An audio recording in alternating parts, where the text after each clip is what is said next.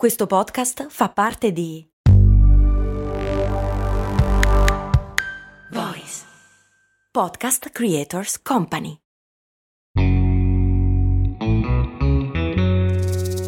Bentornati amici ed amiche qui su Brandy, oggi un episodio davvero particolare e sentito da parte mia, tanto che mi è anche andata via la voce, quindi dovete perdonarmi se la mia voce è un pochino più bassa del solito, ma sono sempre io il vostro amichevole Max Corona.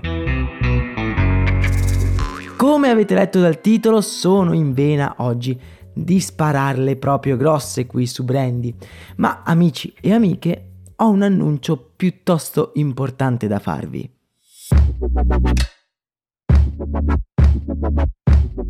Partiamo subito dall'elefante nella stanza. Ho scritto un libro. Ebbene sì, un altro libro nel mondo, altre pagine riempite di inchiostro. Ma ce n'era davvero bisogno? Detta onestamente, sì. O almeno io ne avevo bisogno. Vi spiego brevemente perché, dovete scusarmi se andrò un pochino a braccio, ma sono davvero emozionato per questo episodio, tanto che non ho più la voce. Comincia tutto da Storie di Brand, un podcast che tutti voi conoscete. La prima puntata è uscita nel 2019, prima del Covid, prima che i podcast diventassero una cosa seria. Era semplicemente un esperimento ma perché comincia tutto da lì? Perché Storie di Brand è stata una valvola di sfogo, un momento di riflessione. Nei tre anni precedenti avevo cercato di lanciare una startup, anzi più di una, ed entrambe avevano fallito. Non sto qui ad annoiarvi con i dettagli, ma in quel periodo, per me, L'avere successo era ottenere quanti più soldi possibile nel minore tempo possibile. Quando questo sogno, che poi non era neanche il mio di sogno, era un sogno che mi avevano inculcato gli altri, beh quando questo sogno si è infranto, mi sono sentito sbagliato. Sapete, è una sensazione più o meno classica. Tutti ce la fanno e io no. Tutti lavorano durissimo e io non ce la faccio. Tutti credono ciecamente nelle proprie idee e io ho mollato. Sono un fallito. In quel periodo, un po' pieno di dubbi, ho cominciato storie di brand. Raccontare le storie degli altri, di chi ce l'aveva fatta per capire un po' la mia di storia.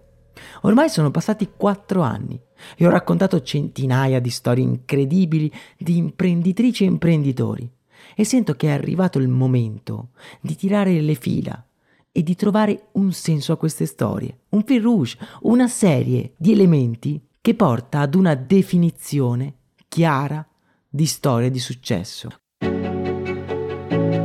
Quando la casa editrice Vallardi mi ha proposto di scrivere un libro, sono stato subito convinto. Era l'occasione buona per mettersi finalmente capire quello che mi era sfuggito anni prima. Detto fatto, non è vero? Non vi nascondo che è stato difficile. È stato come scavare, come un archeologo mi sono ritrovato a spostare la polvere per vedere quale fosse davvero il senso di alcune scelte fatte da sconosciuti, quali elementi erano i più significativi nelle loro storie. In più si è presentata puntuale anche la sindrome dell'impostore. La sindrome dell'impostore è una cosa che tutti o quasi, o almeno le persone simpatiche, hanno, quella di sentirsi inadeguati in qualsiasi cosa si faccia. Io non riuscivo a trovare un senso alle parole che scrivevo. E più non riuscivo, più tutto diventava difficile. E io mi sono sentito proprio come quando erano fallite le mie idee imprenditoriali. Sbagliato. Però proprio in quel momento ho capito una cosa, che inseguire gli altri non ha senso. In quel momento mi sono fermato e mi sono guardato allo specchio. C'è stato proprio un click, qualcosa che ha fatto mettere tutti i pezzi, tutti i ragionamenti che avevo fatto al loro posto. E quindi, amici miei, ho trovato la formula per il successo.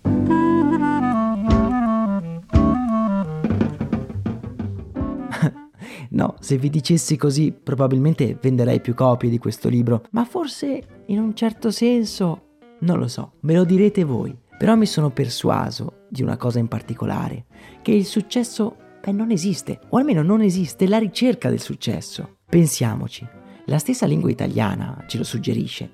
Il successo è il participio passato del verbo succedere, cioè capite l'insensatezza di ricercare qualcosa che è già accaduto, qualcosa che è già successo. Noi andiamo avanti nelle nostre vite sperando di trovare qualcosa che ci realizzi, quando in realtà dobbiamo solo voltarci e vedere quello che abbiamo già fatto per dare un senso al tutto. Non so se questo libro sarà la risposta alle vostre domande, ma sono sicuro che vi sarà utile in un modo o nell'altro quando vi confronterete con la vostra piccola o grande impresa, qualunque essa sia.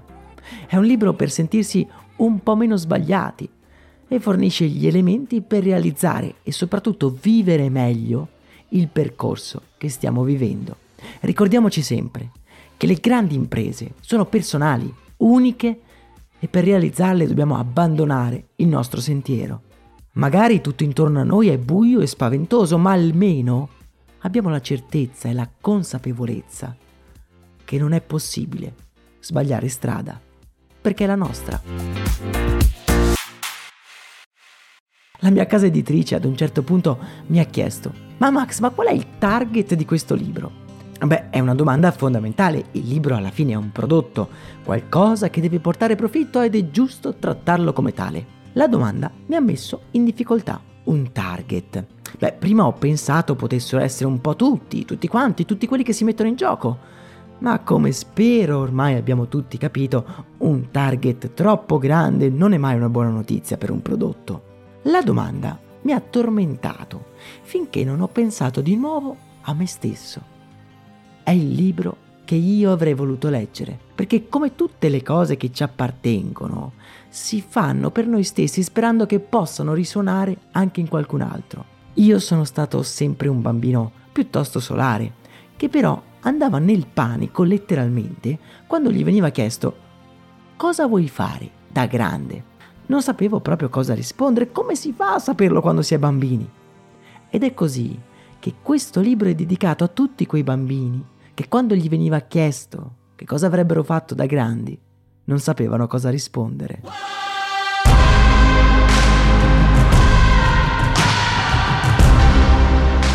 Ma molto spesso sono proprio questi individui che diventano persone che pensano in grande. Ed è proprio questo il titolo del mio libro, Persone che pensano in grande, proprio come i protagonisti di storie di brand. Il libro uscirà nelle librerie il 15 settembre, ma lo potete già acquistare su Amazon al link che vi lascio nella descrizione che trovate in questo episodio. Spero proprio che possa piacervi.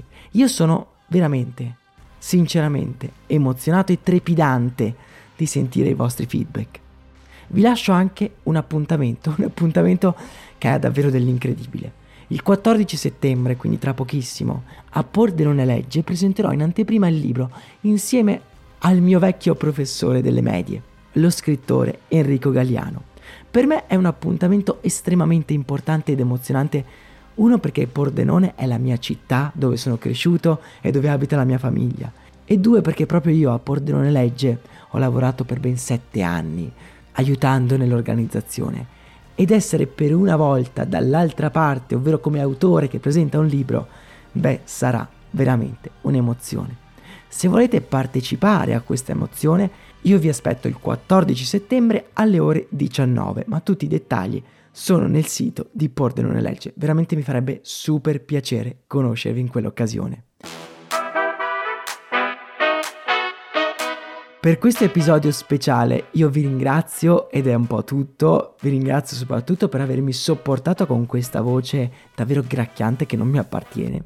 Un abbraccio e un saluto e vi ricordo che se volete comprare il libro trovate il link nella descrizione di questo episodio e se lo comprate mandatemi un messaggio perché voglio veramente conoscervi.